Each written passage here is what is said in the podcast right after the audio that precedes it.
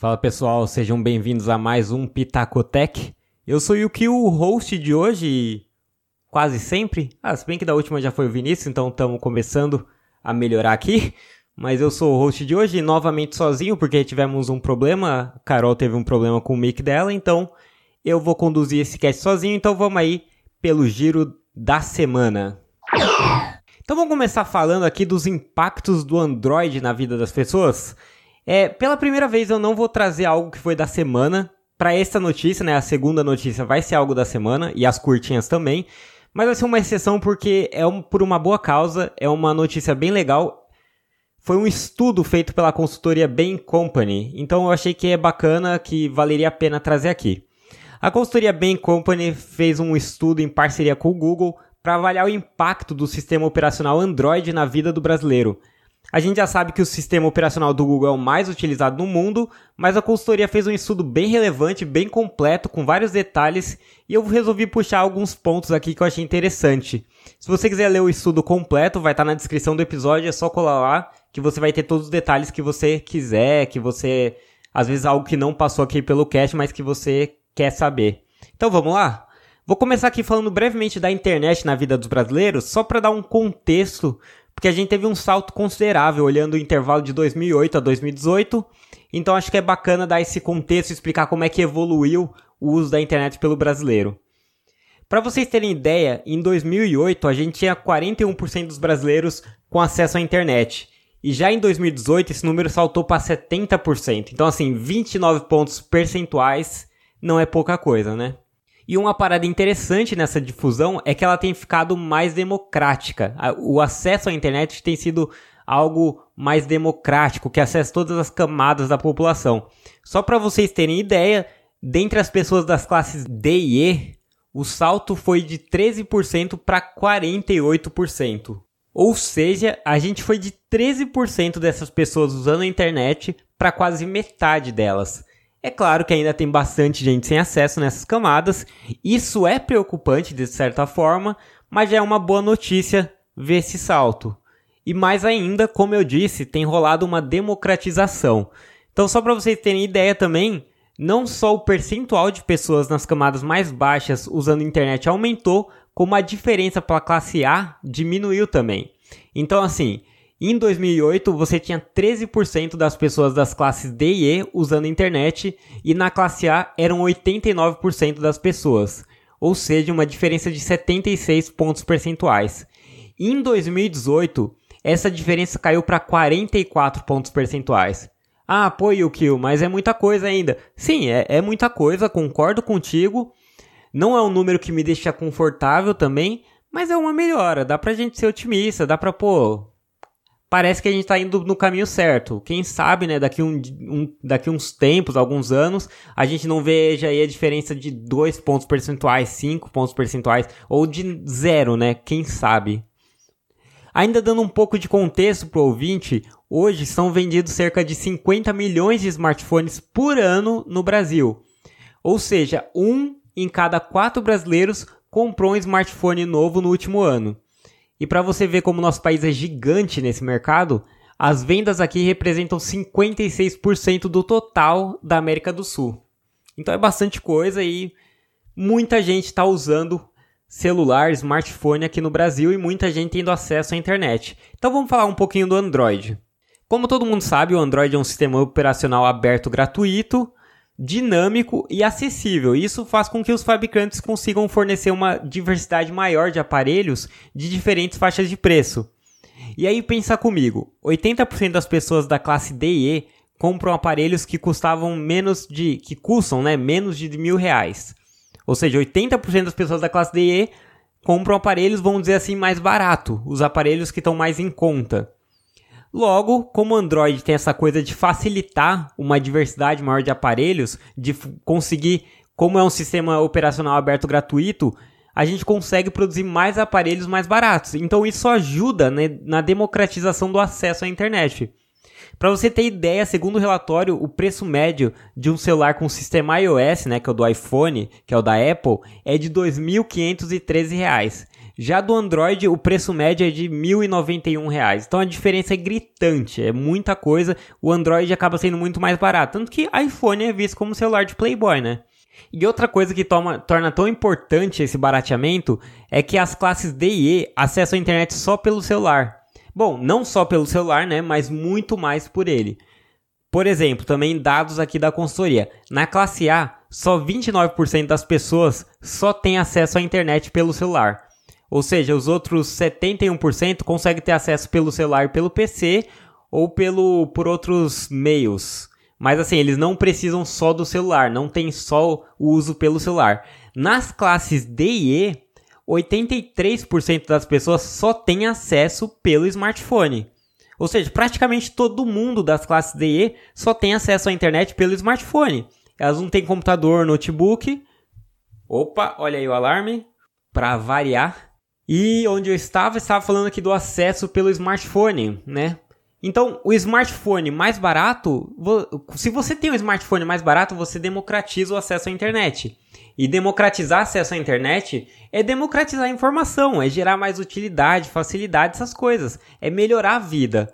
Parece até um jabá, assim, parece que eu tô falando, pô, olha como Android é, não sei o que, mas é que é real, é importante ter smartphone barato. Principalmente pelo que a gente acabou de ouvir aí, pelo que você acabou de ouvir, que 83% das pessoas da classe D e E só tem acesso à internet pelo smartphone. Então é muito importante conseguir produzir smartphone barato. Outro exemplo ainda de facilidade, a gente tem, por exemplo, agora o acesso a serviço público. Hoje a gente tem 75% de serviços públicos já parcialmente ou totalmente digitais. E 60% das pessoas usam o smartphone para ter acesso a esses serviços. Até documentação hoje facilita você ter smartphone. Carteira de motorista, CPF já tem versão digital. É, o, auxílio, o auxílio emergencial foi outra coisa que foi digital. Então, é inegável o impacto positivo de ter um sistema como o Android que permite o barateamento dos aparelhos. E assim, é claro que apesar desses serviços serem relevantes, só meio que um parênteses aqui, o principal uso do smartphone ainda é troca de mensagens e redes sociais. Isso é a atividade mais frequente, considerada mais importante pelos usuários, mas também, também é uma coisa importante, né? A pessoa precisa ter comunicação, precisa de lazer, precisa de N coisas que estão relacionadas a essas duas redes. Então não, não é como se fosse algo negligenciável, algo supérfluo. É importante também. Eu gosto de sempre de pontuar isso. Mas vamos para o ponto que eu acho mais relevante e que eu acho que o ouvinte está mais curioso, que é o impacto econômico do Android. Segundo a consultoria, a gente tem que em 2019 Dentro do ecossistema de smartphones, o Android contribuiu para uma geração de receita estimada em 136 bilhões de reais nas empresas diretamente envolvidas. Para efeito de comparação, só para você ter uma ideia de quão gigante é esse número, de novo, 136 bilhões de reais. Esse valor é aproximadamente 2% do PIB brasileiro. Foi aproximadamente né, em 2019. A gente está fazendo a comparação com o ano passado. Mais ainda, estima-se que 630 mil empregos estejam na cadeia de valor direta em torno da plataforma Android. Então, assim, tá gerando riqueza e tá gerando empregos, isso é muito importante. E só para explicar, né, essa geração de emprego, receita entra, obviamente, né, principalmente receita de atividades como publicidade, compra em aplicativos, infraestrutura da rede, acessório para o aparelho, seguro para o aparelho, mas também entra e-commerce, ensino à distância e até telemedicina, que ficou bem popular agora na pandemia. Não bem popular, mas cresceu bastante. E aí, só para fechar, a consultoria falou também no relatório sobre o futuro, sobre o futuro dos smartphones. E primeiro é que o preço deve continuar a cair, isso é meio que óbvio, mas a gente também tem a evolução dos aparelhos, da tecnologia em si, e isso deve estar associado à realidade virtual, o VR, e à realidade aumentada, o AR.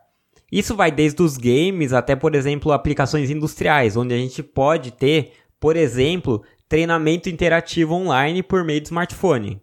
Se aponta a câmera para alguma parte da máquina e um técnico industrial pode receber informações, instruções na tela sobre como fazer a manutenção dos componentes.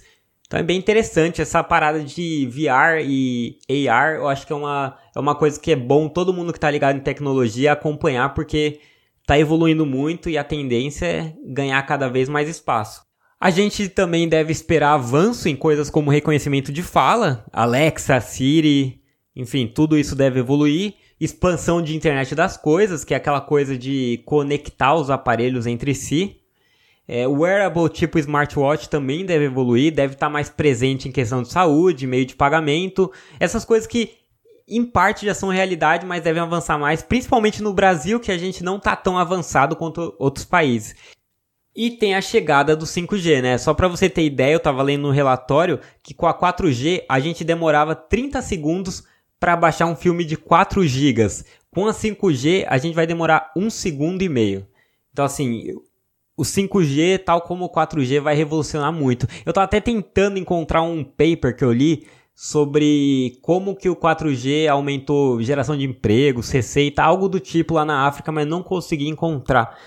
Eu vou ver se eu ainda acho isso, senão eu só recomendo que busquem aí que tem estudos nessa área que é bem interessante e que mostra como que a evolução da internet melhorou muito a vida das pessoas.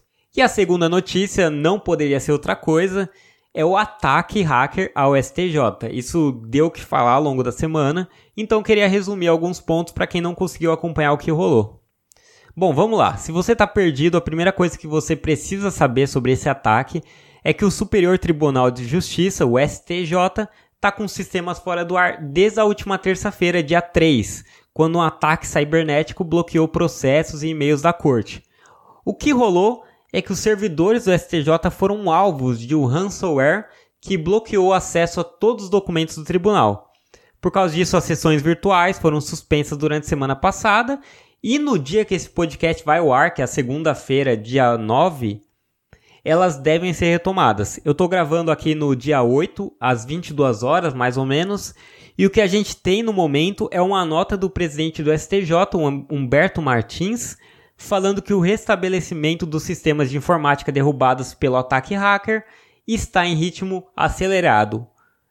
E que a partir da segunda-feira, né, de amanhã ou de hoje, que é o caso que vocês estão ouvindo na segunda-feira, os trabalhos no tribunal serão retomados de forma gradual. Eu peguei essa fala do valor econômico e é o que a gente tem no momento.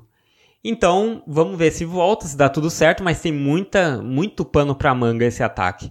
E voltar aqui pro ataque também, explicar um pouquinho, o que rolou é aquele sequestro dos arquivos, do acesso aos documentos. Teve um Pitacotec sobre uma cafeteira hackeada, depois você procura aí que a gente fala um pouquinho disso também. É comum os hackers fazerem isso, né? Eles sequestram, bloqueiam seu acesso a algum aparelho ou arquivo ou algum sistema e pedem uma recompensa, um valor em Bitcoin geralmente, para liberar o acesso. A gente não tem notícia do valor até agora, se pediram alguma coisa. A gente não tem nada muito específico vindo do STJ falando, olha, eles pediram tanto e foi assim. Mas o que rolou já foi que o presidente Jair Bolsonaro disse numa das lives do Facebook que pegaram hacker só que também a gente não tem nada muito além disso. A gente vai ter que esperar as investigações ainda. Uma das coisas que vale dizer é que, apesar de muita gente ter dito que os backups também tinham sido perdidos, o tribunal negou essa informação. Ele disse que os dados de processos, e-mails, contratos administrativos estão preservados. Ainda assim, né, tem muito risco envolvido, acho que você já deve imaginar, porque não tem só risco de destruição de arquivos. Beleza, risco de destruição de arquivos existe, imagina destruir um monte de documento, provas de processo. Isso é grave. Só que se tiver um backup é até meio que ok, né?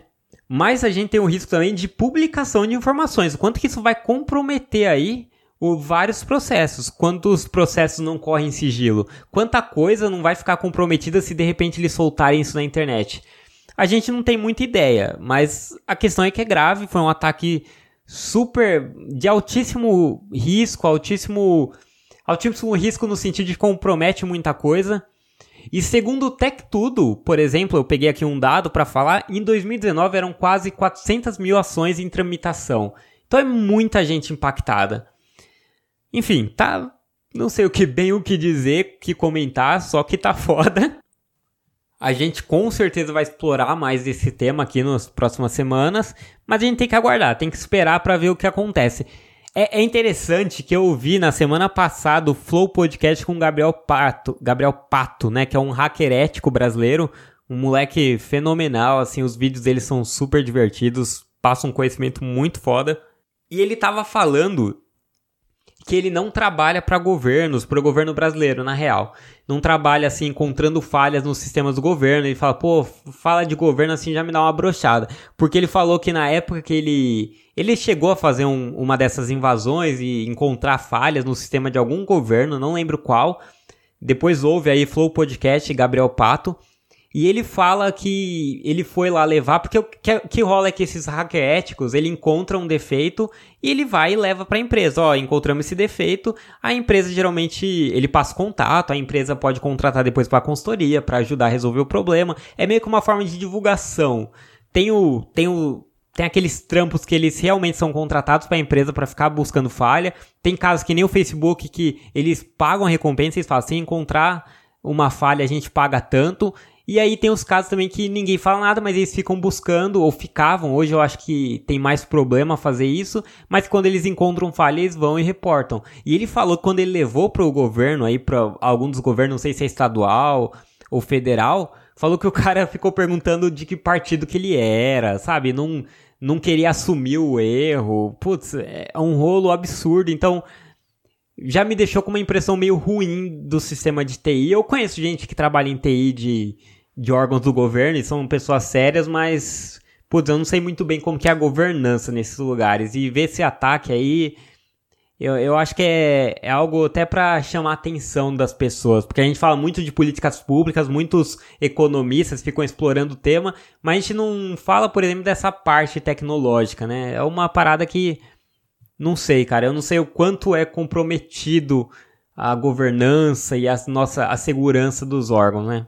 Vamos, vamos ver o que vai dar esse caso STJ. Talvez a gente até tenha mais ideia com a divulgação.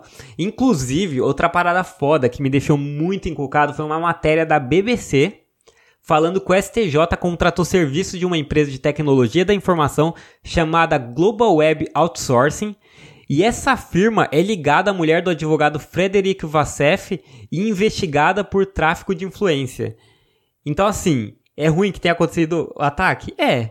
Mas é bom que mais rolos assim, se é que existem outros, não dá para saber, mas é bom que apareçam aí ao longo do tempo. Tipo, também não quer dizer que, ah, contratou a firma, que a firma é, foi um contrato ilegal ou qualquer coisa assim. Só que a firma tem uma ligação suspeita a pessoas suspeitas, né? Então, Vamos ver o que vai dar. Enfim, essa é a notícia da BBC, ela tá aí na descrição para você conferir, para não ficar só dependente aí do que eu tô falando ou de opinião de qualquer coisa. Eu só tô aqui divulgando, até porque essa parte eu não tenho nem muito, muita opinião. Minha única opinião é que, putz, bom que tá apare tão aparecendo mais coisas. Talvez a gente passe a descobrir mais atividades aí, no mínimo frágeis, poderemos dizer? Não sei. Enfim, bora para as curtinhas. Python ultrapassa Java pela primeira vez e questão de popularidade. Segundo o ranking TIOB ou TIOB, não sei como se fala esse ranking, a linguagem Python, bastante popular entre cientistas de dados e engenheiros de machine learning, que aliás você pode aprender no statsite.com.br, link na descrição, é a linguagem, é a segunda linguagem de programação mais popular. Pelo menos foi o que esse ranking falou. E isso pela primeira vez, porque o ranking já tem 20 anos e sempre foi dominado por C e Java. Mas agora com esse hype de inteligência artificial, Python finalmente aí arrancou a segunda posição de Java. C ainda está na frente, porque C é aquela linguagem que é low level, né, que o pessoal fala, que é mais próximo da linguagem da máquina. Então ela é muito relevante ainda, mas Python cresceu bastante, então é uma mudança de paradigma bem significativa. Aliás, é bom dizer que eu falo muito de IA, data science, machine learning, mas Python é popular também entre desenvolvedores, assim, os devs estão usando bastante. Inclusive foi por isso que ela se tornou tão popular, né? Se fosse só os DS, eu não sei se seria tão popular. DS Data Scientists, né, cientistas de dados, eu não sei se ela seria tão popular, imagino que não. Mas para a galera saber então, segundo a Tiobe, em ordem de colocação, as 10 linguagens mais populares são C, Python, Java, C++, C Sharp, Visual Basic, JavaScript, PHP, R e SQL, ou SQL, como o pessoal fala. Então até que o pessoal de Data Science aí tá tendo bastante relevância, né? Porque SQL também é muito usado, se bem que é usado por outras pessoas também. O R já é muito usado mesmo por cientistas de dados, acho que não tem outra galera que usa e tá aí na nona posição, então é maneiro, né, como tá crescendo R e Python. Achei bem interessante, gostei bastante. A segunda curtinha é sobre a corrida da 99 para se tornar uma fintech. Vamos lá, contextualizando. A 99 lançou em julho a 99 Pay, que foi fruto de um aporte de 90 milhões de reais. E a 99 Pay, como o próprio nome já insinua, é uma carteira digital. Putz, o que é uma carteira digital, Yukio? É a mesma coisa que uma carteira física, só que no celular. Você usa para pagar qualquer coisa que você queira e que, obviamente, aceite pagamentos por ela. É igual o PicPay. O PicPay já está aí há um tempo, vocês devem conhecer. Então a 99 já começou a entrar nesse ramo. Você tem uma carga nessa carteira, nessa né, carteira digital, e se o estabelecimento aceita, você paga com esse saldo. Simples assim. Eu trouxe a notícia aqui porque eu acho que nem todo mundo conhece a 99 Pay e apesar de ter só dois meses, já está expandindo numa velocidade assim, bem considerável. Ela já estava em Uberlândia, Curitiba, São José dos Campos, Campinas e acabou de chegar aí mais recentemente em Porto Alegre, Cuiabá, Londrina, Maringá, Piracicaba. E foi falado que em breve, assim como o PicPay tem, a carteira da 99 vai começar a ter algum tipo de rendimento que pode ser até o dobro da poupança. Pelo menos foi o que disse o diretor da empresa Maurício Filho. É muito doido, cara. Eu fico pensando, putz, uma empresa de 8 anos e tá nesse nível, sabe? Tem 99 Food, 99 Pay, tipo, como os caras estão expandindo muito rápido, igual o Rap também. Essas startups aí vieram com tudo e. Bom, vamos, ver o que. Só o tempo vai dizer mesmo, como vai estar daqui 5, 10 anos, mas promete. E para fechar esse giro, uma boa notícia para aqueles que se preocupam com o meio ambiente. Segundo dados divulgados pela consultoria Jato ou Jato, eu acho que é Jato que se fala mesmo, Jato Dynamics, se escreve Jato, sabe, de avião? Jato Dynamics. Em setembro desse ano, a venda de carros elétricos na Europa foi superior à de veículos a diesel. Ainda de acordo com a consultoria, o interesse pelos automóveis movidos a gasolina teve queda de 12% parece que as pessoas realmente estão migrando para algo mais sustentável e é bem interessante. Só para o ouvinte ter ideia, também no ano passado a comercialização de soluções elétricas representava 11% do mercado europeu, enquanto que esse ano ultrapassou os 25%. Foram incluídos nas estimativas os carros totalmente elétricos e os híbridos. E falando nisso, só para concluir aqui, não faz parte da notícia, mas não sei se a galera acompanha o Elon Musk no Twitter, mas essa semana, eu acho que foi essa semana, até ou semana passada, não foi essa semana mesmo. Ele pediu currículos para a galera que quer trabalhar na Tesla. Ele falou para os engenheiros interessados mandarem currículo para 25 guns, né, guns de arma em inglês, arroba tesla.com. Então, 25 é o número mesmo, não escrito, guns.tesla.com. Falou para contar de projetos relevantes, as coisas que você precisa colocar no currículo, e disse também que vai entrevistar a galera pessoalmente. Então, putz, é irado. Eu não sei se a galera tem interesse, se alguém vai mandar, mas é uma experiência que deve ser muito doida trampar na Tesla. Deve ser pesadíssimo. Não sei se já leram a biografia dele. É um. que foi até um jornalista que não foi uma biografia autorizada, eu acho, mas tem a carinha dele assim na, na foto, olhando para frente, mas eu não lembro qual é o nome, mas é o livro mais vendido aí da, sobre ele. E eles falam que o cara é um puta de um workaholic, assim, de chegar bravo no domingo, assim, reclamando, sabe, falar que o pessoal tá mole, é muito doido, eu recomendo esse livro aí para vocês. Enfim, o link das notícias, todas essas notícias, o e-mail da Tesla, tá tudo na descrição do episódio, é só conferir aí, beleza? Então é isso, galera. Ficamos por aqui com mais um giro. Novamente um giro solitário. Como eu disse, a Carol teve probleminha no mic dela, no microfone dela, mas já estamos resolvendo e é isso. Você nunca vai ficar sem as novidades da semana, sozinho, acompanhado, ou eu, ou Vinícius, ou a Carol, alguém vai vir aqui dar o giro da semana. Aliás, se você não segue o Pitacotec, clica aí no botão de inscrição do aplicativo que você está usando. Se estiver usando o Apple Podcasts, dá 5 estrelinhas, tem um sistema de avaliação lá. Deixa um comentário também, ajuda demais a gente. Se tiver alguma dúvida, crítica ou sugestão, escreve para pitacotec.gmail.com Pitacotec se escreve P-I-T-A-C-O-T-E-C-H arroba gmail.com. Se quiser aprender mais sobre Data Science e Machine Learning, segue o arroba StatSite no Twitter. StatSite se escreve E-S-T-A-T-S-I-T-E. StatSite. E acesse também o statsite.com.br, tudo na descrição do episódio, beleza? Valeu, galera. Boa semana. Falou!